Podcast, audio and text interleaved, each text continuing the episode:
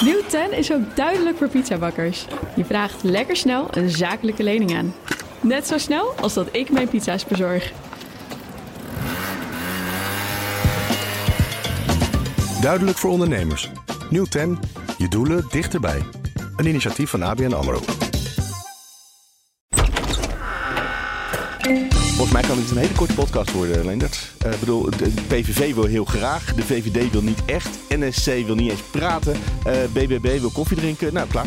Bedankt voor het luisteren. Ja, meer, meer is er niet, toch? Ik bedoel, het, het is, eh, het is onwillig. Het is wel een hele enerverende week geweest. Ja? Met een valse start. Oké, nou dan moeten we hem ook even helemaal officieel aankondigen dat dit Studio Den Haag is van eh, vrijdag 1 december met uh, Leendert Beekman, Mats Akkerman, ik ben Mark Beekhuis. En eh enerverend, zei je Leendert. Ja, het was wel een enerverende week. Want we hebben natuurlijk gezien dat eh, de verkenner was Gom van Strien. Afgelopen weekend in het NRC een heel verhaal over eh, nou ja, eh, dat hij aangeklaagd zou worden voor, eh, voor fraude. Ja, aangifte was er gedaan, hè? Aangifte gedaan. Eh, nieuwe verkenner aangewezen. Plasterk, die in een eerdere column had gezegd... het hoeft allemaal niet zo ingewikkeld te zijn. over rechts is er heel makkelijk een kabinet te vormen. Ja, en inmiddels zegt hij al, ik heb misschien wel wat meer tijd nodig voor de verkenningsfase notabene. Ja, Dus dat, zo makkelijk was het dan toch weer niet. Nee, want wat er eigenlijk zou gebeuren aankomende week is afscheid nemen van de oude Tweede Kamer. Installatie van de nieuwe Tweede Kamer. Ondertussen zou er op 5 december ook een rapport liggen van de verkenner. Waarin hij zou vertellen. eh, nou eigenlijk de rol van de verkenner is achterover zitten, luisteren wat de fractievoorzitters willen en daar een eindrapport over schrijven. Ja. Nou, dat lukt al niet. Ja, maar dat kan toch heel makkelijk? En het debat toch- daarover op donderdag, Ja, ja, dat gaat waarschijnlijk dan niet door. maar het is toch heel simpel. Hij kan toch gewoon opschrijven, nou, ze zijn een beetje onwillig, behalve de PVV en BBB. En dan, dat is confronterend genoeg om daarna die partij eh, in beweging te Ja, krijgen. dat- hij kan natuurlijk eh, zo'n rapport afleveren, dat Ja. kan. Eh, maar het feit is wel dat in dat debat moet de Kamer de eerste vervolgstap vaststellen. Ja. Namelijk, ze moeten een informateur gaan benoemen. Ja. En die informateur moet een opdracht hebben.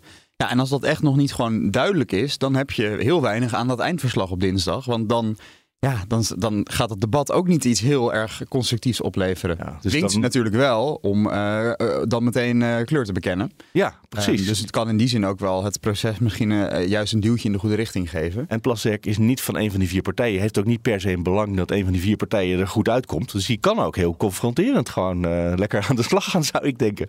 Maar dat zie ik bij jullie helemaal niet dat dat eh, speelt op het ogenblik. Nou, de rol van Plasterk is al veel groter geworden, lijkt wel, dan dat de rol eigenlijk zou moeten zijn. Daar had de Kamer een paar maanden geleden hebben ze daar nog over gedebatteerd. Ja, Iemand op afstand van de politiek, die eigenlijk gewoon alleen gaat luisteren en vervolgens een eindrapport schrijft. met harde deadlines. En ik hoor hier het verschuiven van de deadline alweer. Ja. Dus dat is een van, nou ja, behalve dus die afstand van de politiek, dat is niet waar naar geluisterd wordt. Het verschuiven van de deadlines, wat bij de verkenningsfase notabene, ik bedoel niet in de formatie of in informatiefase, maar zelfs bij de verkenning wordt daar al over, over gepraat. Wat is er mis met, de- ja, dit is altijd een hele frustrerende fase van de, van de, van de politieke cyclus, hè? Nou ja, sinds dat we het, het niet meer bij de koning gebeurt, eh, wel ja. Ja, maar toen was het ook frustrerend. Ja, maar ik kan me niet herinneren dat het gelijk al eh, vast zat vanaf dag één. Eh, nee, het is meteen keihard zichtbaar politiek geworden. Ja, Dat is Ja. waar. ja. Maar misschien is die transparantie wel goed. Omdat we nu zien dat ze te zitten te meestribbelen, zou ik maar zeggen. Nou, het probleem is, eh, het gaat al heel erg over inhoud. En in die verkenningsfase zou het eigenlijk nog helemaal niet over inhoud moeten gaan. Natuurlijk wel. Ja, natuurlijk wel. Wil jij met die andere de komende vier jaar samenwerken? Het is een soort halve bedrijfsfusie is het. ja, misschien was de wens ook, eh, de, de wens ook te groot om te vragen van ja, ga maar gewoon achterover zitten en kijk wat de partijen willen en schrijf er een eindverslag over. Ja. Ja, dat blijkt onmogelijk te zijn. Kijk, we weten natuurlijk ook niet wat er allemaal wel en niet besproken is aan tafel. Bijvoorbeeld in 2012 en 2017, toen het wel goed ging met eh, verkenner Henk Kamp en verkenner Edith Schippers. Daar is misschien ook wel over de inhoud eh, gesproken. En misschien dat het toen wel wat, wat makkelijker lag. Maar omdat het proces toen goed is gegaan, weten we ook gewoon niet wat er toen in die eerste, eerste week zeg maar, is besproken. Nu kijken wij natuurlijk echt, omdat het vorige keer zo fout is gegaan, met een soort loop naar dat hele proces. Waarbij we bij alles denken, is dit wel oké dat ze dit al bespreken op dit moment?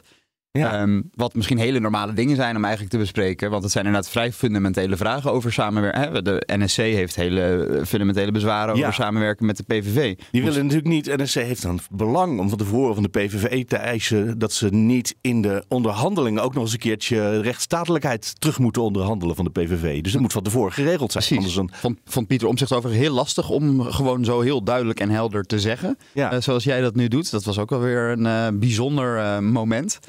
Ja, ehm, het is natuurlijk vervelend om te moeten beginnen met. eh, nou ja, goed, we willen dus, wij willen iets en jullie willen dingen die niet mogen. Dan moet ik eerst dingen inleveren, uitruilen tegen de dingen die niet mogen, die niet kunnen. Oké, nou, dat, daar wil je niet in je onderhandeling eh mee geconfronteerd moeten worden. Ik heb net een stuk zitten lezen van Mark Thiessen, oprichter van Denktank Nieuwe Vrije Eeuw. Hij is ook eh, een spindokter geweest, meen Ja. ik, bij de VVD. Zeker. En dat is heel interessant. We hebben het nu tijd over de grondwet en de rechtsstatelijkheid van het verkiezingsprogramma van Geert Wilders. En dat blijft dan hangen op de wensen die jij heeft rondom eh, ja, het tegengaan van de islamisering van Nederland, zullen we het maar even noemen. Maar in het opiniestuk dat hij schrijft, heeft hij een bredere, in mijn ogen toch wat interessantere analyse. Waarin hij zegt, dit, het gaat veel verder dan alleen maar de standpunten over de islam. We hebben in twee eeuwen tijd, of je het nou leuk vindt of niet, maar toch eh, door de, hebben we een, een, een liberale democratie hebben we opgebouwd. Mhm. En die democratie, zoals hij het schrijft, die is ger- eh, gericht op de principes van vrijheid, gelijkheid en gelijkwaardigheid eh, voor alle mensen. En dat zijn basale rechten. Ja. En die basale rechten worden eh, in de kern ehm, worden ze ondermijnd door radicaal rechts.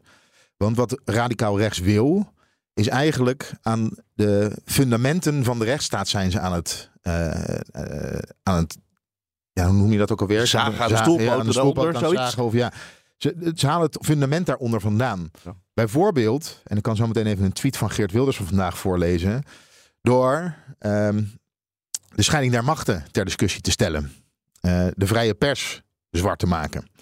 Vandaag schrijft Wilders op Twitter, dat heeft hij net heeft hij dat op Twitter gezet. De media is geobsedeerd door de PVV en Wilders.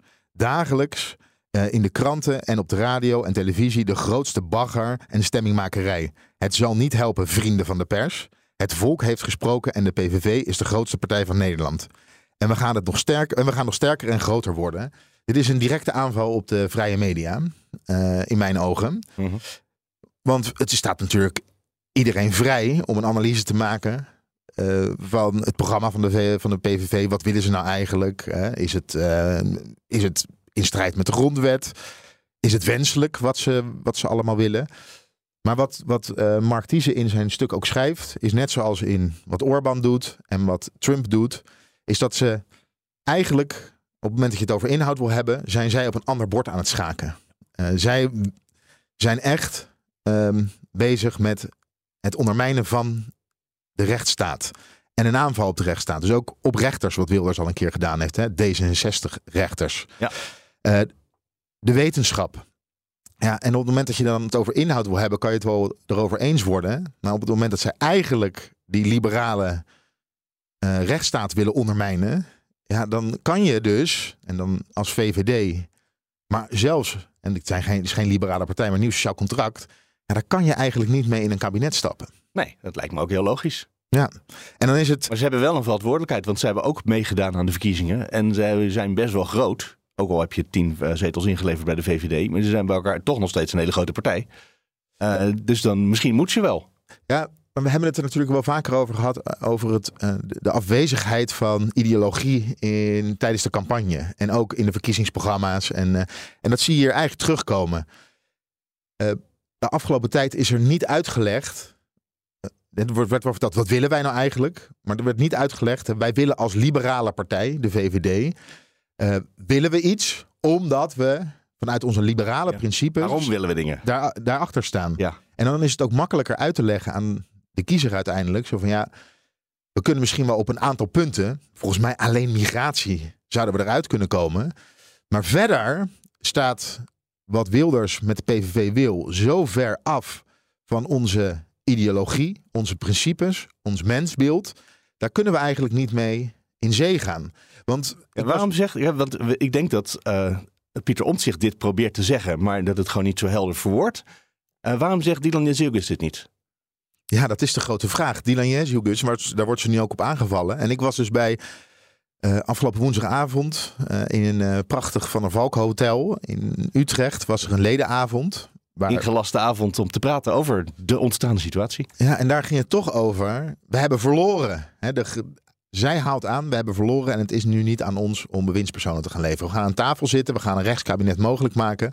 Maar we gaan geen verantwoordelijkheid nemen door in het kabinet zelf te stappen. Ze zijn gewoon kaart de derde grootste partij. Dus verloren is helemaal niet relevant. Ze hebben gewoon heel veel zetels. Ja, ze hebben heel dat veel zetels. Dat is ook uh, wat Mark Rutte zei. Hè? Je, hebt, je hebt niet verloren, je hebt 24 zetels gewonnen. Want je begint elke verkiezing begin je bij nul. Ja. Dat, is, ja, dat is hoe je er naar kijkt. Ja, je bent de derde partij van het land. Kun je dat echt een verliezer noemen? Um, ja, weet je, de VVD verloor uh, in 2017 ook uh, heel veel zetels. Uh, maar was hem nog wel de grootste. Dus ben je dan een winnaar of een verliezer? Ja, dat kun je best wel draaien. Um, maar volgens mij is die achterban daar op dit onderwerp ook wel echt heel erg verdeeld. En je hebt een, een best wel vocaal deel dat heel erg hard roept. wel samenwerken met de PVV. Ik, ik vind het lastig in te schatten hoe groot dat deel is. Maar ze zijn in ieder geval wel vocaal. Ja. Um, maar er zijn er ook toch echt wel een paar. En we hebben deze week bij ons volgens mij Frans Wijsglas gehoord. Uh, Ed Nijpels uh, zat bij Sven op één. Die daar echt heel veel principiële bezwaren uh, tegen hebben. En ja, als, dat, als die groepen een beetje 50-50 verdeeld zijn, dan zit je in zo'n soort verlies-verlies situatie. Dat welke keuze je ook maakt, je gaat uh, halveren, zeg maar. Ja. En dat is het dilemma waar uh, Dylan Jessicus nu mee worstelt, denk ik. Zullen we even luisteren naar hoe het er uh, die avond aan toe ging bij de VVD? Ik ben hier om steun te geven aan de fractie, want die hebben we met elkaar democratisch gekozen. Dogo komt op mij toch over als heel waterig. Als een waterig compromis. Beste Dylan, sluit geen waterig compromis met onze rechtsstaat. Geert Wilders is onrechtsstatelijk. We moeten op het protest gaan staan. En ik begrijp niet, ik heb nog steeds geen inhoudelijke argumenten gehoord, uh, Dylan, met alle respect naar jou, waarom we hebben afgehaakt. Wij haken zeker niet af, wij pakken zeker de verantwoordelijkheid en wij zijn bereid om een centrumrechtskabinet bestaande uit de winnaars mogelijk te maken. En ook dit is weer geen inhoudelijk argument wat ze als nee. antwoord geeft. Dus inderdaad, hij heeft gelijk. En um, Wijsglas was bijvoorbeeld bij de avond. En die zei: Wij kunnen als liberalen niet met de PVV in een uh, kabinet stappen. Ja. Uh, je hoorde dergelijke geluiden ook wel. Ook op inhoud werd er gezegd: van ja, misschien op migratie kunnen we eruit komen. Maar laten we eens naar alle andere punten kijken. Naar een Nexit, naar Oekraïne, uh, ook overheidsfinanciën, klimaat. Daar kunnen we het allemaal niet over ja. eens worden. Maar dus er zit een deel bij de VVD en zij zeggen eigenlijk, voor ons is migratie zo belangrijk. Daarvoor kunnen we al onze andere principes overboord gooien. En je hoorde net ook een, uh, een VVD'er zeggen van ja, het is niet rechtsstatelijk. Eigenlijk het verhaal wat ja. ik net, uh, wat ik net ja. vertelde. Pieter Omtzigt ook wel steeds dat, dat leeft ook. Ik sprak nog even met de JOVD. En bij de JOVD zeggen ze, nou ga in ieder geval wel praten. Maar ze voegden er wel aan toe. Want als je gaat praten, kom je er op een gegeven moment vanzelf achter dat het niet kan. Uh, dus ze stelden wel voor om het gesprek in ieder geval aan te gaan met de PVV. Maar een richtingenstrijd binnen de achterban van de VVD is zeker wel gaande. En dat gaat ook toe naar uh, eigenlijk die ideologische strijd die al langer achter de schermen bij de VVD gaande is. Ja, dus willen ze een liberale partij zijn of willen ze een conservatieve partij Precies, zijn? ja. ja. En dat is lastig, want de, en daar speelt natuurlijk ook weer de, de wissel van, wisseling van de wacht een rol. Um, want Mark Rutte was natuurlijk zo gevestigd. En um, ik denk dat mensen veel van hem konden hebben. Dus als hij zei, we gaan nu deze kant op. En het, het was af en toe een soort chameleon natuurlijk. Maar mensen stonden wel achter hem, want hij was die goede leider. En zij is toch, zij zit er kort en zij moet dat wel echt nog bewijzen. Um, wat daarbij denk ik ook niet heel erg helpt, uh, tot nu toe wat we van haar zien, is dat we toch ja, een, niet een heel groot uh, verhaal inderdaad van haar krijgen. We horen veel, uh, we willen dat rechtse kabinet mogelijk maken op de inhoud. Uh, wij gaan de Kamer in, we hebben verloren. Maar het is wel een vrij beperkt verhaal, wat zich een beetje blijft herhalen. En dat, dat valt ons ook als pers wel echt op, dat ze vaak een beetje dezelfde dingen daarover blijft zeggen. Uh, en het niet veel verder komt dan inderdaad dat. Door nu heel graag te beginnen met praten over de inhoud. En dat we helemaal klaarstaan om op uh, inhoud uh, te gaan onderhandelen. Ik heb aangegeven dat wij dit graag vanuit de Kamer doen, ja. Nee, vanuit de Kamer. Ja, wij doen het vanuit de Kamer. Echt op die inhoud. Wij doen het vanuit de Kamer. Ja, dit is precies wat ik u net zeg. Dat wij vanuit de Kamer het mogelijk gaan maken. Zorg dat je op inhoud dat verschil maakt. En uiteindelijk zal het de VVD altijd om de inhoud gaan. En wij zijn klaar om op die inhoud te gaan onderhandelen. Ze zou ook kunnen zeggen, sorry, wat, wat een aantal van die VVD'ers zegt. Wij kunnen helaas de PVV, daar kunnen we niet meer samenwerken. En gedogen en in de regering zitten lijkt het erg op elkaar, dus dat kan allebei niet. Dus we moeten iets anders. De PVV moet met, met GroenLinks PvdA gaan proberen samen te werken. Of Nou. de VVD zou dat kunnen doen. Maar het lastige is ook, als je in de campagne niet met een ideologisch verhaal bent gekomen, dan is het heel moeilijk om nu daar te gaan staan en te zeggen, ja, kijk, wij zijn liberalen en wel hier en hier en hierom. En Ja. eh, vanuit dat principe kunnen wij niet met de PVV in een kabinet stappen. Want dat hele verhaal is achterwege gebleven tijdens de campagne. En nieuw sociaal contract, eh, ja, zij vertellen wat Mats goed analyseert. eh, zij vertellen eigenlijk ook het verhaal van ja, wij kunnen niet met de PVV in een kabinet stappen. En nou heeft Omzicht voorgesteld, wat ik eigenlijk niet zo'n gek idee vind. Maar ja, laten we nou eerst eens inhoudelijk gaan kijken hoe ver we met elkaar komen. En laten we eens gaan inventariseren. Dat zou eigenlijk in een volgende fase moeten gebeuren. Van, eh, maar hij wil ook twee informateurs dan aan, eh, aanstellen. En laten we dan eens, meteen. twee meteen, ja. Laten we dan eens gaan kijken. Hij had er ook al twee, zei hij trouwens. Laten we dan eens gaan kijken waar we elkaar inhoudelijk gaan vinden. Dat is toch ook wel een beetje eh, een, een stap op dat schaakbord waar we het net over hadden. Om heel duidelijk te maken, ja, we staan ontzettend ver bij elkaar vandaan. Het gaat allemaal heel erg lastig worden. Kijk, eh, voor Pieter om zichzelf is het denk ik ook nog wel echt een, eh, een persoonlijke worsteling. Ehm, als even een voorbeeld daarbij. eh, Onze collega van NRC, Lemia Harawa, die vroeg op een gegeven moment aan Omzicht. Goh, wat heeft u eigenlijk toen op dat beruchte CDA-congres gestemd over samenwerken met de PVV? Nou, dat duurde ook heel lang voordat hij daar antwoord op gaf. Uiteindelijk, het moest echt uit hem gedwongen worden. Zei hij wel van ja, ik heb eh, toen voor samenwerking met de PVV gestemd. Maar daar wilde hij ook echt geen antwoord op geven. Ja, wat- dat komt omdat hij heel lang tegen is geweest. Hij hoorde eigenlijk bij de groep eh, die helemaal niet zag in die samenwerking. Ja. En waar Koppenjan en Verrier toen de tijd doorgezet hebben, is omzicht omgegaan. Dus dat is nog een, ja, dat is toch een pijnlijke bladzijde, is dat in zijn eigen eh, verleden in de Tweede Kamer. Ja, dus hij wilde het niet. Toen ook niet. Maar uiteindelijk het partijbelang was kennelijk groter. Ja, Ja. Ehm, jullie hebben een heleboel mensen gesproken deze week. Hebben jullie nou het idee dat de sfeer goed is in Den Haag? oh, ja, dat is een makkelijk antwoord op te geven, maar eh, ik denk van niet. Nou ja, iedereen, behalve eh Caroline van der Plas, eh, ziet er wel eh, stralend uit als ze naar binnen en naar buiten gaan bij Plasterk. Nou, ik vind Caroline van der Plas, daar zie ik wel ook ergernis aan Ja. eh, aan- bij anderen. Ja, hoor, over iedereen het behalve Caroline van der Plas. spel. Ehm, nee, maar die dus ook niet vrolijk. Nee. Nee, nee, maar niemand is echt, eh, echt heel vrolijk. Kijk, de linkse partijen, die zijn natuurlijk, eh, daar hangt een, die zijn sowieso in mineur, want die zijn eigenlijk met elkaar heel klein. En die zien helemaal geen rol voor zichzelf weggelegd op dit moment. Dus daar is, is gewoon de stemming, nou, dat wordt weer oppositie voeren de komende jaren, weer niet over links. Het zou Ja. zomaar kunnen zijn dat het uiteindelijk zij nodig zijn. Hè? Eh, als de PVV inderdaad on- onwerkbaar blijkt en eh, er dus die rechtse in zin dat niet kan. iedereen moet natuurlijk bij de verkenner ook zo'n brief inleveren. En Henry Bontebal van het CDA, die had in tegenstelling tot de meeste anderen, had hij als voorstel dat het initiatief moet liggen bij de grootste vier partijen. Dus hij had in zijn brief had hij PVV, GroenLinks, PvdA, VVD, NSC, de grootste vier. Terwijl Ja. de meeste hadden in hun brief gezet die coalitie over rechts met de BBB, zeg maar, omdat het een logische combinatie is. Eh, dus hij zei inderdaad ook, ja, ook daar ligt een verantwoordelijkheid, want die zijn de tweede partij van Nederland.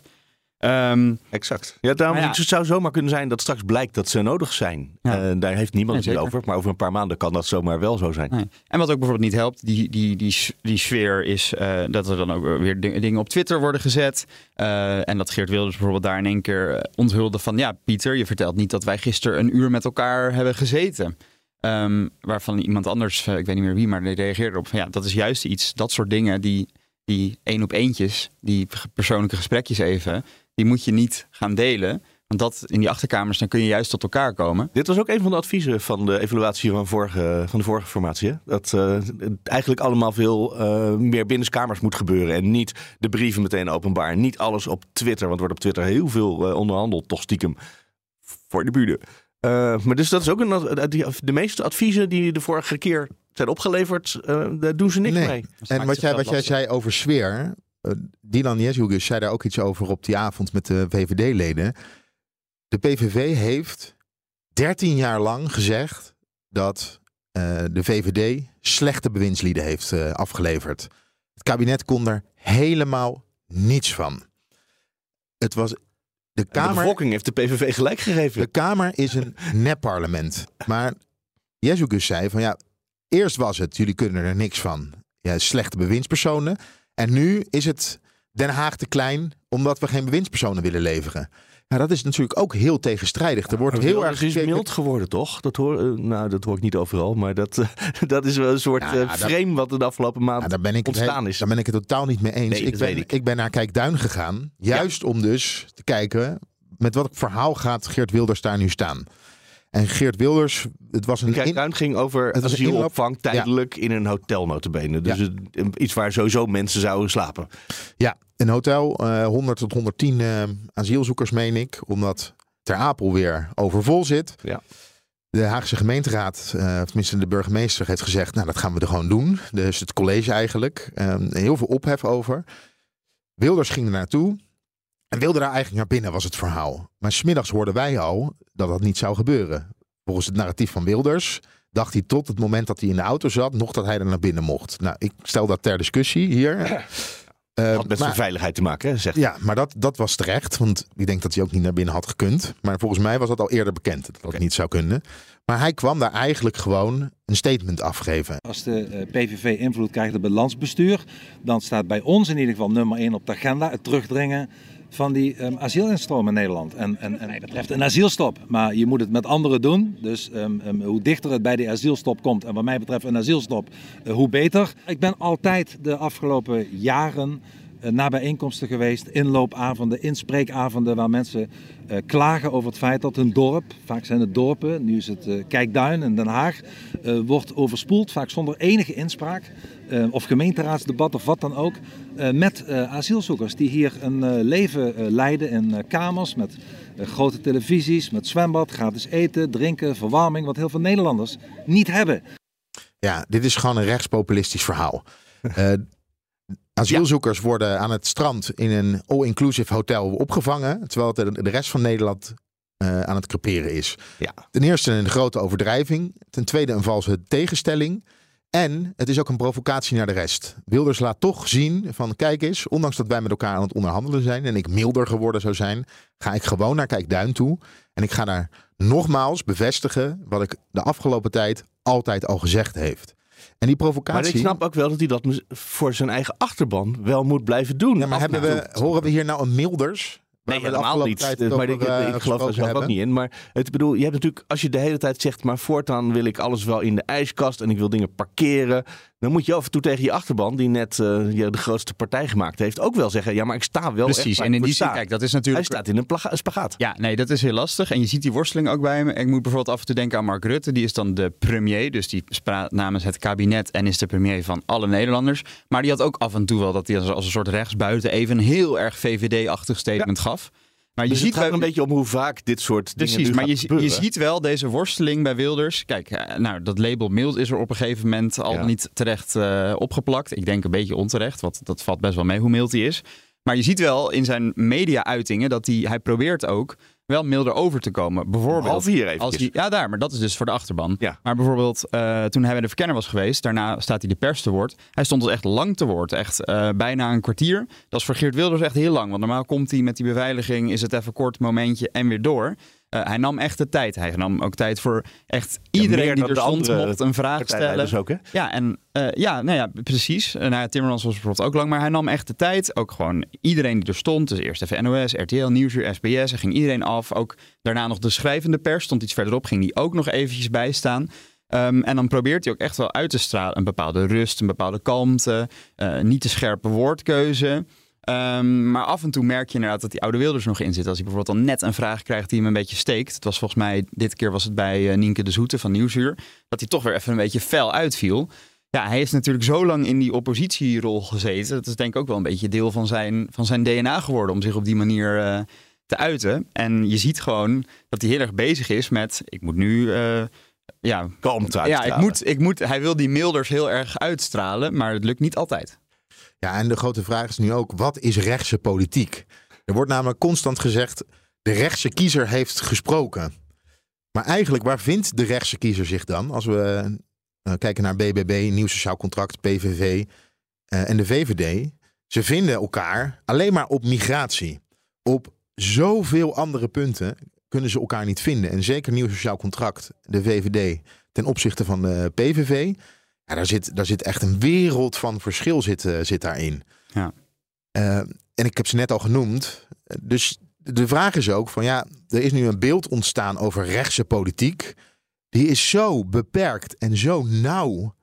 Uh, en daar worstelen die politici natuurlijk mee. Want ze zien, zich niet als een, ze zien zichzelf niet, Nieuw Sociaal Contract ziet zich niet als een one-issue partij over migratie en, en asiel. En dat geldt eigenlijk ook voor de VVD. En dat zit hem ook weer in hoe de campagne gevoerd is. Want bijvoorbeeld een punt wat Leendert net noemde, wat ik denk dat een van de hele belangrijke is, is overheidsfinanciën. Nou, wie zagen we in de campagne daarop botsen? Dan kregen we VVD tegen GroenLinks PvdA. Met een soort verwijt aan het adres van GroenLinks PvdA met ja, u verhoogt zoveel belasting en u jaagt alle bedrijven weg. en daar, daar bleef het PVV ook een beetje Maar over de financiële paragraaf van de PVV, waarbij de overheidsfinanciën helemaal ontsporen eigenlijk. Uh, daar is het helemaal niet over gegaan tussen die twee partijen. Dat was alleen maar eh, over die migratiestandpunten die ze deelden. Voor een groot stuk omdat we die partij natuurlijk nooit echt serieus genomen hebben tijdens de campagne. Nee, daar hebben we vorige week al het over gehad. Dat hadden we moeten doen. We hadden daar iets, uh, iets meer aandacht aan moeten besteden. Ja. Ja, ja, we hebben het er wel over gehad, maar we hebben het er niet uitgebreid over gehad. En zeker niet over al te veel inhoudelijke dingen van die partij. jullie hebben een heleboel quotejes meegenomen. Er zitten er volgens mij nog een paar bij die we even laten horen. Gewoon om een beetje een sfeer uit Den Haag mee te krijgen. ja? Voor Timmermans is het natuurlijk ook wel een beetje een gekke situatie. Want de verkenner is zijn partijgenoot uh, Ronald Plasterk. Ja. Waar toch wel verhalen over gaan dat dat, nou, even uh, plat gezegd, niet echt maten zijn. Uh, Plasterk heeft ooit in een interview gezegd dat Frans Timmermans een half jaar niks zou hebben gedaan in de Tweede Kamer toen hij niet de portefeuille kreeg die hij wilde. Dat hij net zo lang gewoon werk heeft geweigerd tot hij die portefeuille wel kreeg. Plasterk zei er in zijn persconferentie ook over dat ze elkaar eigenlijk al lang niet meer hadden gesproken.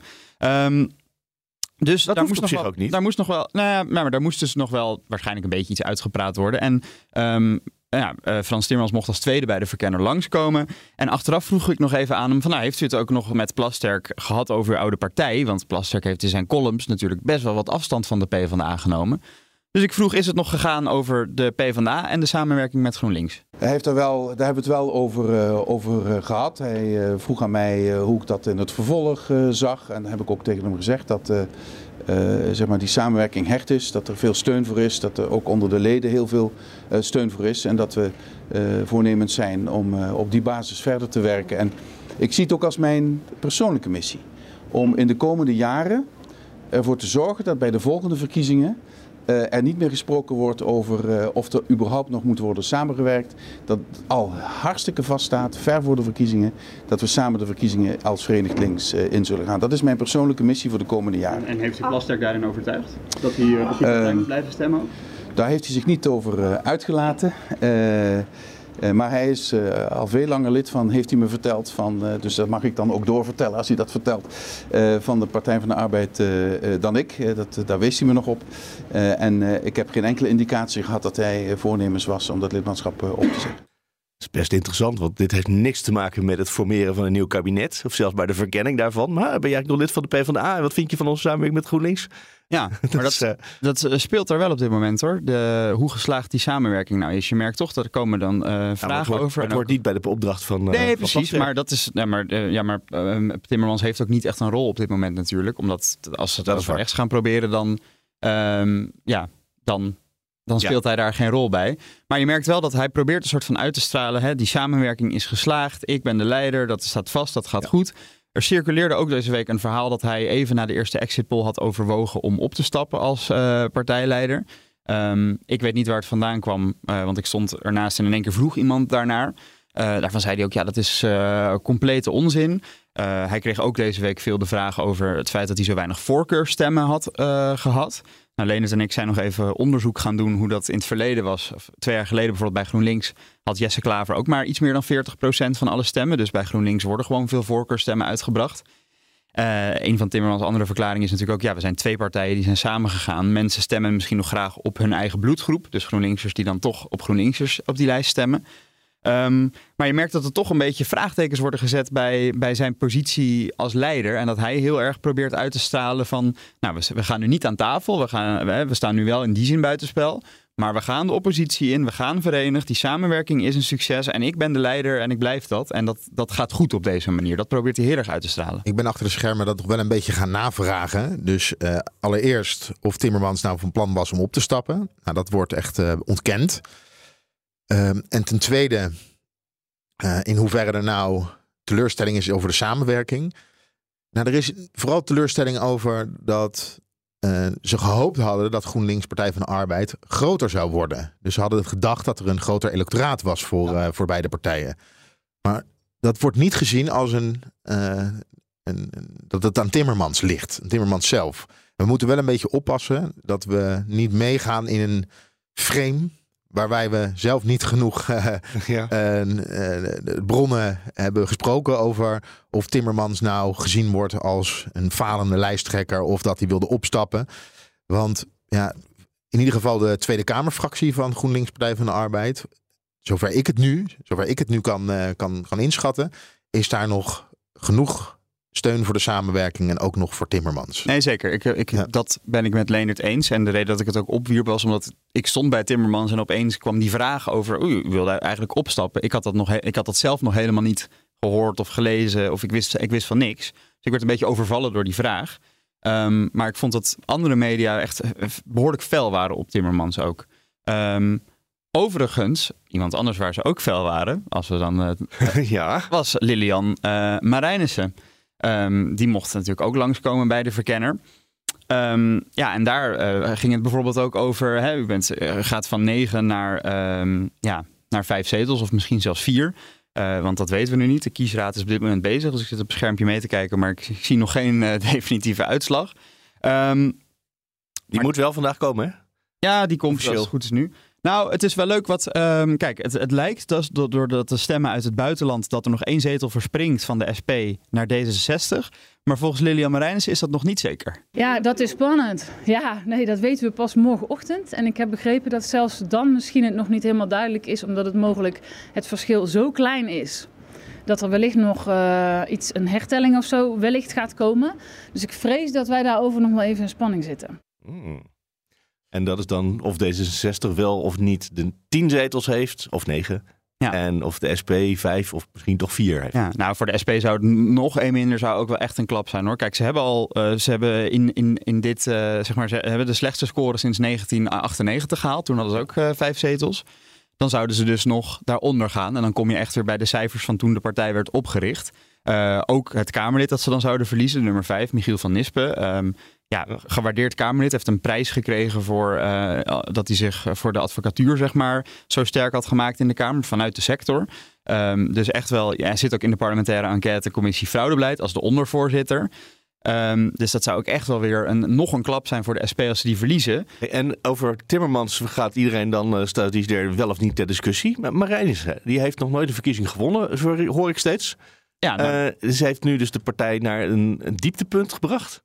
Daar, daar hoor je helemaal niks over dat ze Nou, daar is discussie dus- staat. Dat kwam eh, verder in eh, dat gesprek ook. Van, nou, eh, we zijn nu een week verder. Afgelopen weekend is uw partijraad bij elkaar gekomen. Ja, is er al ehm, nou, iets van een analyse van waarom u nou alleen maar verliest? En daar heeft ze toch geen antwoord op. En dat vind ik toch na zeven verloren verkiezingen. Er is gewoon niet een goed antwoord. Ja, het komt, eh, we moeten onderzoek doen en we moeten in gesprek gaan met mensen die vroeger wel op ons stemden, maar misschien nu niet meer. Waarom ze dat dan niet doen? En het is heel erg dit en heel erg dat, maar niet. Er komt gewoon niet een goed antwoord op. eh, niet een soort eh, reflectie of een. Hè, het, er, er is geen antwoord op. En dat zal, zal, haar zelf ook frustreren dat dat er niet is. Ehm, maar wat wel interessant was, was dat ze ook nog de vraag kreeg: van ja, als er vanuit de partij de vraag komt of, of, of, hè, het is misschien beter eh, als je opstapt. Ja, dan zou ze er wel gehoor aan geven, heeft ze gezegd. Als Ja. die vraag. Nee, maar in de partij heeft ze kennelijk heel veel steun. Want anders dan komt vanzelf die vraag, eh, moet u niet eens gaan?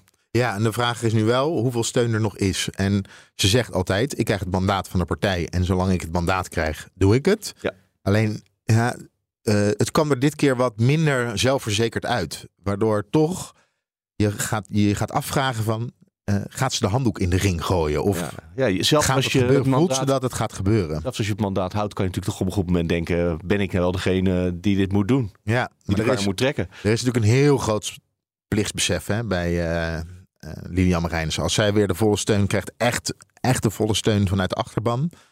dat is voor haar heel belangrijk. Ja. En de partijkader is gewoon, ja, dat is een familie. En ze dragen ook als Kamerleden eh, en ook alle wethouders, raadsleden, zij dragen hun vergoeding af en krijgen vervolgens eh, als werknemer van de partij krijgen ze een salaris uitbetaald. Ja, de, Mooi de SP socialistisch. Ja, de SP is meer dan een, en dat durf ik echt te zeggen, dat is meer dan een eh, politieke partij. Die mensen kennen elkaar vanuit het kader zo ontzettend goed. In tegenstelling tot andere politieke partijen waarbij het, je elkaar tegenkomt op partijcongressen en als, de lokale, als de lokale afdeling bij elkaar komt. eh, hebben zij bijvoorbeeld in Leiden, waar ik kom, hebben ze een eigen partijbureautje. eh, Waarvan, eh, waar, waar ze ook acties organiseren, met de buurt in contact komen. eh, inzamelingsacties, een, een voetbalwedstrijd om geld in te zamelen voor, voor, voor arme ki- kinderen. Nou, je kan zo gek niet bedenken of ze doen het. Ja. Dat is echt een hele hechte club. En dat mandaat zou voor Marijnissen nog steeds heel belangrijk zijn, schat ik zo in. Oké. Ja, maar daar zit geldt ook weer het gevaar in. En ze benadrukte dit zelf ook trouwens. Zei, ik doe dit niet voor mezelf of voor het geld. Hè. Ik doe dit voor mijn idealen. Maar het gevaar zit natuurlijk ook in dat partijkader. Dat is ook een enorme, wat Lene zegt, voor zijn familie. Maar dat is ook een soort ons kent ons club. Maakt het misschien ook weer lastiger om eh, kritisch op zichzelf te zijn of op haar. Waardoor ja, wel zij als onsuccesvolle leider lang aan kan blijven. Nou, wat wel het mooie van de SP is, is dat zij geen. eh, zij gaan niet hun verhaal aanpassen omdat de kiezer iets anders wil horen. Het verhaal van de SP is al jaren consistent. En dan kan je je afvragen: moeten wij het verhaal aanpassen zodat we meer stemmen krijgen? Of geloven we in onze eigen idealen? En bij de SP zijn ze blijven geloven in de eigen idealen. En zijn ze eh, altijd hetzelfde verhaal blijven uitdragen. Ja, dat en zou kan je meer dus- partijen kunnen overwegen. Precies. En er zijn er een paar. De PVV doet dat ook. En de Partij voor de Dieren doet dat ook. Ja. Ja, maar dat zijn ze geloof ik ook wel. De rest is Nou, ook wel heel erg met eh, onderzoek bezig. Volt doet dat, de SGP doet dat, de ChristenUnie Ah, doet het ook wel. er nog een paar, ja. Dus eh, moet je nou je verhaal gaan aanpassen of met een andere leider gaan komen? Of geloof je nog steeds in je eigen verhaal? En ja, dat slaat dan niet aan op dit moment. Er is kennelijk geen behoefte aan eh, een, een, een, een socialistisch verhaal. Hè? De, de, eh, de marktwerking werkt niet, alles moet terug naar de overheid. Nou, het slaat niet aan. En dat kan ook aan de kiezer liggen. Je kan ook tot, tot die conclusie komen, hè? of aan de kiezer liggen. Ja, is- de kiezer is altijd het probleem, natuurlijk. Nou ja, de kiezer heeft de kiezer heeft gesproken en gelijk, De kiezer ja. heeft geen zin in een eh, ideologisch verhaal van de SP. En dan, eh, en dan nog specifieker de jonge kiezer. Want de SP heeft, eh, is een soort CDA en 50PLUS als we kijken naar electoraat. Oh. Dat zijn ongeveer de oudste kiezers ook. Maar dat zou een deel van de verklaring kunnen zijn. Dat langzaam de SP uitsterft. Nou, ze hebben, in, ze hebben ook last van het CDA-probleem dat er inderdaad elke verkiezing een aantal zetels gewoon naar het graf gaan. Zoals eh, volgens mij Jack de Vries dat altijd voor het CDA eh spindoktert. Ja. Eh, die, die heeft ooit over het CDA volgens mij wel eens gezegd van ja, elke verlies- verkiezing verliezen wij sowieso twee zetels aan het graf. Ja, dat speelt ook nog bij de SP. Eh, want eh, als, onder jonge kiezers zouden zij maar twee zetels halen. Dus dan zouden ze echt eh, bijna niet meer bestaan. Nou, dan is de oplossing is, eh, is makkelijk. Nou ja, niet makkelijk, maar die, de, de oplossingsrichting is dan dus daar. Dat je een verhaal hebt wat niet alleen de 50-plussers of de 60-plussers aanspreekt, maar de rest van de samenleving ook. Ja, nou, ja, ik zeg het, Dat ja. je ze probeert te vinden, die mensen. Weet je wat ik wel leuk vind aan de situatie zo, waar we nu in zitten? De PVV heeft jarenlang geroepen: het moet en het kan anders. En het is onwil van de, kiezer, van de, van de politiek dat het allemaal zo traag en stroperig gaat. En dat komt door mensen die incapabel zijn. Het eerste wat ze doen is iemand als verkenner aanwijzen die binnen vier dagen weer weg is. En we zijn nu in een situatie terechtgekomen waarin we horen... het gaat nog wel eventjes duren, want we komen er met elkaar niet uit. Nee, maar het was ook een populistisch verhaal wat verder eh, losstaat van de werkelijkheid. En dat is fijn dat we dat nu een keer kunnen zien. Ja, maar ik vraag me af wie die zo meteen de schuld gaat geven... als het allemaal verschrikkelijk lang gaat duren. Allemaal Want- de schuld van de SP. Eh, overigens, terwijl wij zitten te praten nu, komt er van het ANP een persalarm binnen. Negen zetels voor D66 en de SP eh, houdt er dus vijf. En daarmee loopt D66 dus zijn tiende zetel mis. Ja, geen zetel voor Tjeer te groot. De boeren zullen hem niet missen. Nou, het is vandaag 1 december en het is eigenlijk een ontzettend belangrijke dag voor, eh, voor boeren en voor agrarische ondernemers. Want? Nou, een, een, voor de zomer, ja, jij, kon jij was er helemaal klaar mee, Mark. We hebben alleen maar gesproken over stikstof, Ja, ja, ja. natuurherstel, Week, een week uit, ja. landbouw, perspectief. Nou, afgelopen half jaar niets meer over gehoord. Maar vandaag is het de uiterste inschrijfdatum, of het is vandaag verlopen, voor de vrijwillige uitkoopregeling voor boeren die willen stoppen als agrarisch ondernemer. Nou, daar horen we helemaal niets over. Jawel, ik, heb een, ik ben vergeten hoeveel het was, maar een aantal voorbij zien komen ergens. Hoeveel boeren... Ja, bij ons. Ik heb daar vanmorgen gemeld. gemeld. duizend boeren hebben zich ervoor gemeld. Ja. Dat is dan de vrijwillige uitkoopregeling en de piekbelastersuitkoopregeling.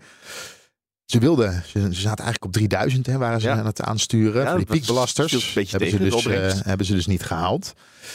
Maar dat geeft niet, want straks zit de BBB in de regering en dan zijn dit soort eh, afspraken sowieso niet meer nodig. Nou, dat vroeg ik dus aan Van der Wal. Van, ja, hoe gaat het er dan in, eh, in de toekomst uitzien? Want die vrijwillige uitkoopregeling, 1 december was eigenlijk de eerste tranche, zoals ze dat dan Ja. noemden. En dan later zou dat eh, nog herhaald gaan worden. En dat is nog maar de vraag of het gaat gebeuren. Want nieuw sociaal contract en, en de PVV willen sowieso van het stikstoffonds af. Dus ja, is er zometeen nog wel geld om dat te gaan doen?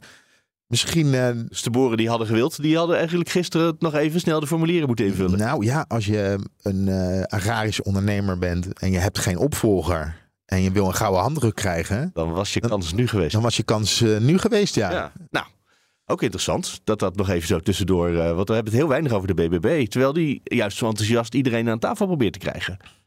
Ja, nou ja, kijk, zij zitten in, in, in- aan de ene kant in een fijne positie. Ehm, aan de andere kant in een vervelende positie. De fijne positie is die Eerste Kamerzetels die ze hebben. Ja. En het feit dat ze gewoon heel graag willen. En dat ze eigenlijk ook met alle partijen die mee zouden kunnen praten ook wel raakvlakken hebben. Dus dat is best wel een goede uitgangspositie. Hè. Ze kunnen op bestaanszekerheid eh, zijn ze prima bereid om mee te gaan met een Pieter Omzicht.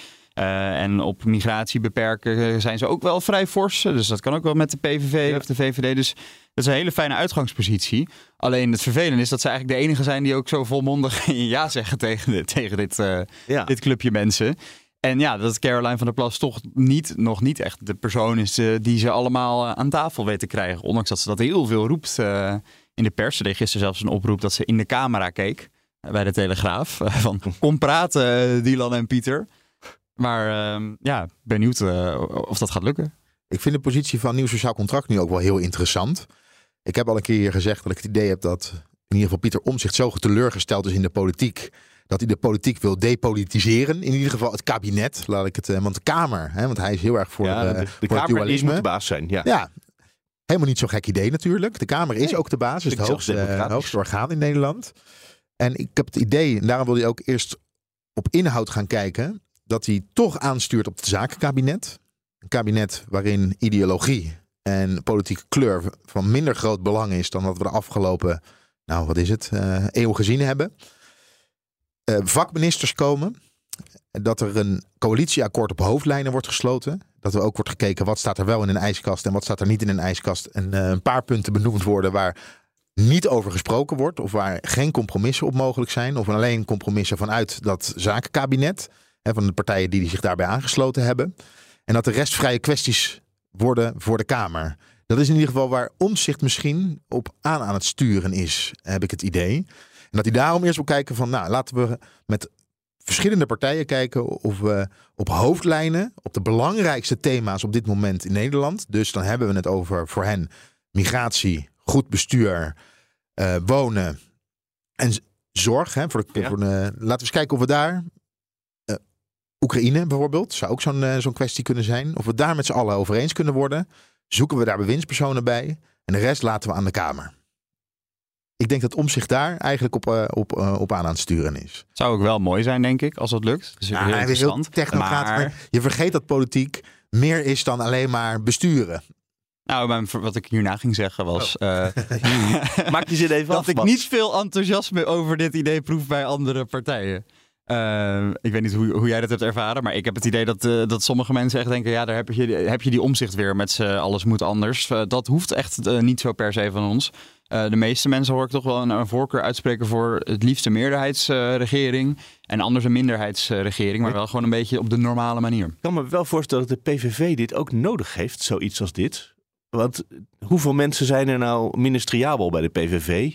Eh het zijn allemaal mensen die toch onder de vleugels van eh, Geert Wilders altijd moeten functioneren. Dus, dus die eigenlijk heel onzelfstandig eh, zijn. Ehm, er zijn niet heel nou, het, feit dat Plasterk bij de PvdA geleend moet worden voor de verkenningsfase zegt ook wel iets. Ze hadden kennelijk gedacht dat Gom van Strien misschien wel minister zou kunnen worden.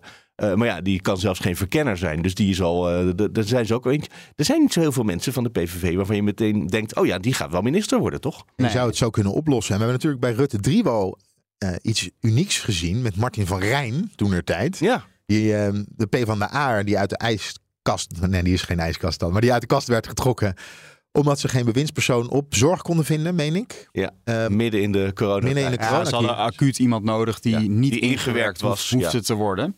Eh, omdat Bruno Bruins natuurlijk neer was gegaan. En hij was staatssecretaris geweest op dat departement. Dus hij kon meteen starten en hoefde niet eh, een soort van de mensen te leren kennen en zo. Dus dat was een soort noodsituatie. In een Ook noodsituatie. alweer de PvdA die te hulp moest schieten, hè? Ja. net als nu. Maar in een noodsituatie kan je dus. Je zou hier een noodsituatie van kunnen maken, want het land moet nou eenmaal bestuurd worden en we staan voor enorm veel crisis. ja. Zou je dus van verschillende politieke kleuren, of misschien wel mensen die Oh. niet verbonden zijn aan een politieke partij, je- Kabinet van Nationale Eenheid. Ja. Maar ik zie het ook niet gebeuren hoor. Maar ik heb zo'n vermoeden dat. Overigens heeft eh, eh, de PvdA heeft daar later wel over gezegd. eh, ik weet even niet meer wanneer, maar daar heb ik ze recent nog over gesproken. Dat, dat, dat ze niet heel goed was bevallen. Dat er in één keer een PvdA-minister tijdelijk in dat kabinet Rutte zat. Dat dat hun positie in de Kamer ook wel weer heel lastig maakte. Ehm, dus ja. Ehm, ja, dus ze zullen er misschien ook weer niet enthousiast voor zijn om een soort eh, een PvdA aan een zakenkabinet eh, te leveren. Nee, en D66 ziet er ook helemaal eh, niets in. En bij het CDA zie ik het ook niet gebeuren dat ze een bewindspersoon gaan leveren. Dus het is allemaal nog heel ver weg. Maar wat ik net al zei, ja, het is een hele lastige puzzel Ja. om, om te leggen. En ik vraag me echt af hoe lang dat gaat duren. Want vorige week. Nou, zei- dat kan heel snel, zegt de verkenner. In Ja, zijn column in en- de Telegraaf. En Wilders zei vorige week ook nog, eh, ja, in drie, vier weken moet het wel gelukt zijn. Nou, Ja. eh, we zijn zo meteen twee weken verder. En dan gaan we horen dat het eh Echt wel moeilijk is. proces verlengd gaat worden. Ja, dat denken jullie allebei, hè? Dat eh, het zou heel stom zijn. Nou, er zit, kijk, er zit sowieso een harde deadline. Want eh, er moet een informateur benoemd worden, uiterlijk een week eh, na de installatie van de nieuwe Tweede Kamer. Er moet een debat worden gevoerd over het benoemen van een informateur. Dus op Ja. woensdag 6 december wordt de nieuwe Tweede Kamer geïnstalleerd. Dat betekent zou dat er op uiterlijk 7 woensdag... zou er iets, een debat Ja, zijn? Het, het, idee was een debat zijn op, op donderdag 7 december was het idee. Maar er moet een debat komen op woensdag 13 december. Dus als Plasterk meer tijd wil, dan kan dat. Maar ook weer niet Ja. zoveel. Nee, maar goed, het is ook maar een labeltje of je iemand verkenner of informateur noemt. Eh, dat is gewoon maar een, dat is een, een titeltje. Ja, maar Dus daar wordt het wel weer interessant dat Plasterk een P van de A is. Want eh, kijk, over die verkennersrol is natuurlijk gezegd... dat is een hele kleine rol. Hè? Die hoeft eigenlijk alleen maar wat dingetjes op te schrijven. That's it, zoals Caroline van der Plas het mooi zei. Eh, als je echt daadwerkelijk informateur wordt... dan committeer je wel voor een langer proces... van nou ja, weken tot maanden... Dan gaat ook alweer de vraag spelen: vindt, vindt GroenLinks PvdA het dan wel oké dat er eh, iemand van hun partij als informateur wordt benoemd om eh, misschien een rechtse eh, regering te benoemen? En dat vroeg ik ook nog even aan Frans Timmermans: of Ronald Plasterk ook informateur zou mogen worden. Ja, daar, zijn- we nog lang, nog lang niet, nog lang niet aan toe. Maar nogmaals, zoals ik ook in dit geval heb gezegd, het is aan Wilders om die keuze te maken. Daar is niet aan mij om daar commentaar op te geven. En als de keuze niet, eh, niet overeenkomt met wat in de Kamer is afgesproken over hoe we de rol van de informateur zien, dan zullen we ons daar tegen verzetten. Als die in lijn is met wat de Kamer eerder heeft eh, bepaald, dan zullen we ons daar niet tegen verzetten. Even kijken, wat zei hij nou? Hij zei, eh, Ja, wat als zei er hij iets nou? Dat- anders gebeurt dan we hebben afgesproken in de Kamer, dan gaan we ons verzetten. Ja, allicht. Ja. Bovendien, het is, een klein, het is een grote partij, maar ze hebben in zijn eentje niet de meerderheid eh, bij de PvdA. Nee, maar het wordt wel interessant, want kijk, de, de verkenner, dat is dus gewoon dat clubje fractievoorzitters die met elkaar gaat zitten en daarover eh, stemmen. Nou, daar heeft hij voor gestemd, want we weten dat alleen Denk en Partij voor de Dieren tegen waren. Ja. Straks bij de informateur wordt dat gewoon echt gestemd met een stemming in de plenaire zaal. Waarbij je gewoon gaat zien welke partijen zijn voor deze persoon als informateur en welke, persoon, welke personen zijn er tegen. Ja, het zou natuurlijk wel een rare situatie zijn als Ronald Plasterk wordt voorgedragen als informateur ook door de PVV. En zijn eigen partij, GroenLinks Partij van de Arbeid, die stemmen allemaal die handjes omhoog voor nee, we willen hem niet. Ja, dat zou misschien wel raar zijn, maar dat zou niks tegenhouden, toch? Als, de, als de, de, die rechtse Nou partijen dat- dit dat- een heel dan, goed idee dan moet vinden. Plasterk voor zichzelf dus de afweging maken. eh, voel ik me daar fijn bij om, ondanks dat ik geen steun heb vanuit mijn eigen partij, wel die rol op me te nemen. Ja. En Ja. ook nog zijn werk ervoor neer te leggen. Want dat Ja. was ook over deze twee weken moest hij in één keer al zijn, werk, eh, zijn normale werk onderbreken. Maar het, het Ja, land, wat zei, hij? zei toch, Ja. als het land je roept, dan moet je Ja. een hele goede Ja. reden hebben om nee te zeggen. En de meerderheid van de Tweede Kamer is gewoon het land wat roept. Ben ik wel met hem eens overigens. Ehm, als je denkt dat je het kan ook nog. Nou, je moet. Dat lijkt me wat zei je nou? Als het land roept dan? Eh, dan moet je, moet je een hele goede reden hebben om eh, nee te zeggen. Bijvoorbeeld als er een onderzoek naar je loopt rondom fraude. En, eh, Ja, bijvoorbeeld. ja. Bijvoorbeeld. Ja, ja. Eh, maar dat is bij Ronald Plasterk nog niet aan de orde. Dat zou kunnen, maar. Dat, eh, volgens mij gaat dat helemaal niet op het ogenblik. Nee, nog, nog, nou, maar ik had het over van Strien. Maar eh, nog, nog, één, nog één puntje. De VVD is ook heel huiverig, omdat Nieuw Sociaal Contract, BBB en PVV nog nooit bewindslieden hebben geleverd en nog nooit regeringsverantwoordelijkheid hebben genomen. En ze hebben zoiets van, ja, moeten we zo meteen in die club met onervaren mensen gaan stappen? Willen zij niet de verantwoordelijke grote broer de hele tijd moeten uithangen? Ja, moet je maar alles gaan uitleggen Grote de hele tijd. eh, ja. Ja. Ja. Ingewikkeld. Vind ik ook wel grappig trouwens, want we hebben natuurlijk ook een aantal VVD-bewindspersonen die weer op de lijst eh, stonden. Waarvan je dan ook zou denken van nou, de VVD wil weer, wilde weer de grootste worden, weer meebesturen.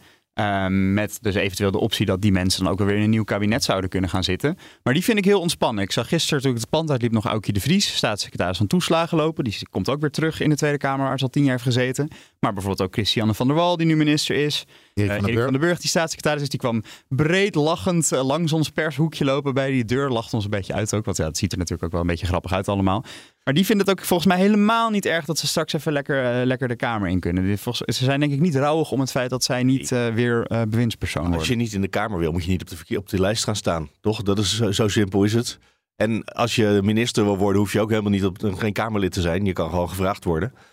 Nee, dus, dus natuurlijk. als je op die lijst staat, ja, dat is het risico wat ook Timmermans genomen heeft. En wat dus al die bewindslieden bij de VVD ook hebben genomen. Dat je misschien gewoon in de Kamer terechtkomt. En dan kan je altijd nog via een zijdeur naar een of andere lobbyclub eh, overstappen. Nee, natuurlijk. Je kiest er wel voor, maar... ehm, nou ja, directeur worden van Corendon Maar het zal, vast wel eens, het zal vast wel eens in het verleden gebeurd zijn. We hebben bijvoorbeeld bij de PvdA gezien in 2017. Toen kwamen veel bewindspersonen eh, hoog op de lijst. Eh, toen werd de PvdA echt afgestraft. Toen gingen ze van, van die 38 gingen ze naar negen zetels of zo, volgens mij. Ja. Ehm, en toen was er toch wel vrij snel daarna toch wel een uitstroom van een paar van die bewindspersonen die toch niet zo fijn vonden om weer Kamerlid te worden. Nou moet ik zeggen dat Christiane van der Wal en Erik van den Burg zijn nog nooit Kamerlid geweest. Dus in die zin is het voor hun ook gewoon een nieuwe baan. is Eh, leuk maar dat bijvoorbeeld, maar bijvoorbeeld, bijvoorbeeld. Aukje de Vries was een van de langzittende VVD-Kamerleden voordat ze staatssecretaris werd. Dus voor haar is het misschien toch wel weer dat ze denkt, ja, dit, dit doe ik nu al zo lang, eh, dat hoeft van mij niet meer. Ja, of dat ze denkt, goh, dat is lekker relaxed. Wij, de- ik denk altijd Kamerleden die werken keihard, want dat is namelijk zo. Maar misschien als je van een ministerschap teruggaat naar Kamerlid, dat dat wel een hele relaxte, minder verantwoordelijke plek is. Want je hoeft alleen maar te controleren dat die andere mensen hun werk goed doen. Ja, misschien is het wel heel fijn. Misschien is het eh, heel lekker uitrusten als je minister en voor, geweest. en voor VVD ook wel fijn misschien dat er eh, een vorige verkiezing was. De fractie die er toen binnenkwam was best wel onervaren. Dus misschien ook wel goed dat er weer in de Kamer iemand terugkomt met echt gewoon wel veel Kamerervaring. Eh, nou, dat is denk ik niet Ja. nooit verkeerd om te hebben. We hebben de formatie nog niet opgelost, geloof ik, eh, Nee. deze, dit uurtje. En Eh, er wordt ook een soort ja, formatie in het Tweede Kamergebouw. Er wordt namelijk gesproken over twee dingen. Hoe gaan, gaat de zetelverdeling zijn in de zin van hoe, waar, kom, waar komt wie te zitten in En wie krijgt welk blauwe zaal? stoeltje? Ja. Wie krijgt welk blauwe stoeltje? Maar ook, dat is even het leuke eh, van Leonard op het einde. eh, dit is een raar gevoel als je nu door het Tweede Kamergebouw loopt. Want eh, iedereen gaat verhuizen. Bijna elke fractie gaat naar een andere vleugel. Of, dus er wordt ingepakt. eh, de, de, spullen staan bij, de, bij het grofvuil. Kamerleden met koffers en dozen die moeten vertrekken. En ze weten nog niet waar ze naartoe gaan. En daardoor hangt er een heel gek sfeertje in de Tweede Kamer op, eh, op dit moment. Van mensen die afscheid nemen. eh, nomaden die door de, eh, bijvoorbeeld de nieuwe sociaal contract eh, Tweede Kamerleden. De nieuwe Tweede Kamerleden die nog niet Die weten een nieuwe waar ze- verdieping hebben gekregen, toch? Ja, ze de krijgen een verdieping die nieuwe er helemaal niet was nog. Nou, ze zaten nu even tijdelijk op de achtste. Maar die ja, ze moeten hebben nu een nieuwe plek gaan verga- krijgen. fractievergaderzaal op onze verdieping. Dus soms komen ze nu in één keer bij ons langslopen. Zitten ze opeens op de derde. Ja, eh, maar er hangt een heel gek sfeertje in de, in de, in de Tweede Kamer. Iedereen is een soort van zoekende en dolende naar zijn letterlijk zijn nieuwe plek. En je weet ook nog, nog niet meer nu uit je hoofd wie waar zit. Want dat is natuurlijk normaal. Dan zeg je, oh, de VVD zit op de vijfde, vierde, weet ik veel. Ja, ze zitten er nu nog wel, maar vandaag horen ze waar ze naartoe gaan. Want de VVD moet plaatsmaken op de vierde. Moet je ze allemaal weer terugvinden daarna. Ja, Ja, de PVV gaat naar de vierde. Dat heb ik wel al gehoord, inderdaad. Ja, en het klinkt heel vrolijk als een soort cir- verhuiscircus. Maar het is natuurlijk ook wel droevig, want op sommige plekken zijn het ook bijvoorbeeld mensen die een tijdelijk contract hebben. Bij bijvoorbeeld een D66 of CDA. medewerkers en van die, de partij. En die gewoon weten, ja, er blijven te weinig Kamerleden over voor het aantal medewerkers. Dus eh, je kan nog eventjes door. Maar er zit ook wel een, een einde aan. En dat is natuurlijk voor heel veel mensen is het ook gewoon dus wel eh, verdrietig. Want je raakt een leuke baan kwijt. Je gaat natuurlijk niet fractiemedewerker van de PVV ineens worden als je bij D66 Nee, overbodig die zijn wel bent. echt aan de, aan Die de aan fracties gebonden, inderdaad. Ja. precies. Ja, en misschien nog leuk om dan inderdaad daarop aanhangend inderdaad de indeling in de plenaire zaal. Want uh, voor twee partijen is dat uh, misschien nog wel het vervelendste. CDA en de SP. Die gaan allebei voor het eerst in jaren verdwijnen van de voorste rij. Dat is natuurlijk een soort prestigeplek. Hè? De grootste zes partijen zitten op de voorste rij. Want je hebt een soort zes van die taartpunten in de zaal. En dat vroeg ik ook nog even aan uh, Lilian Marijnissen. Ja, nog één korte vraag daarover. Het Ja. betekent ook dat u uw plek op de eerste rij in de plenaire zaal verliest. Wat vindt u daarvan?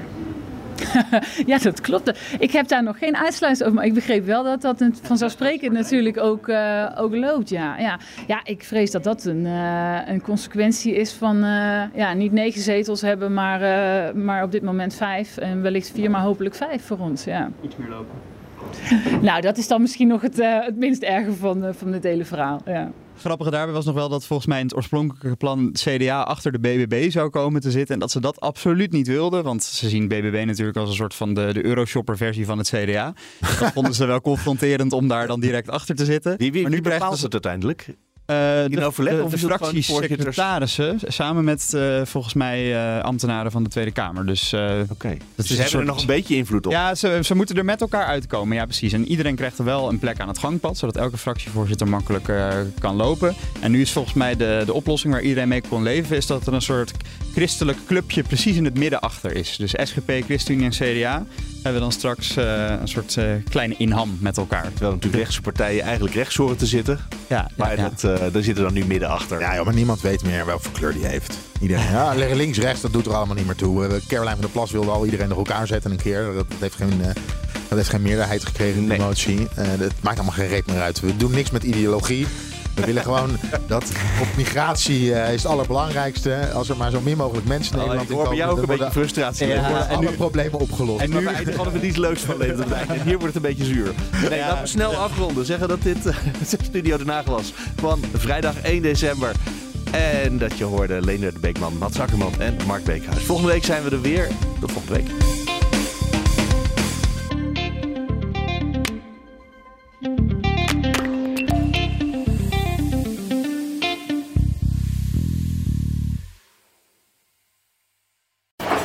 Nieuw 10 is ook duidelijk voor pizzabakkers.